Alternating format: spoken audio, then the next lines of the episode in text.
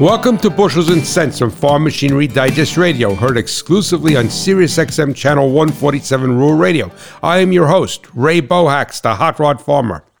All gasoline powered light duty vehicles since 1996 are equipped with the engine management system identified as Onboard Diagnostics Second Generation, or OBD2 for short.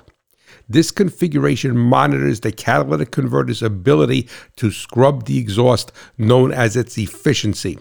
If the catalytic converter becomes internally coated, its efficiency will diminish and flag a service engine soon light and it will need to be replaced.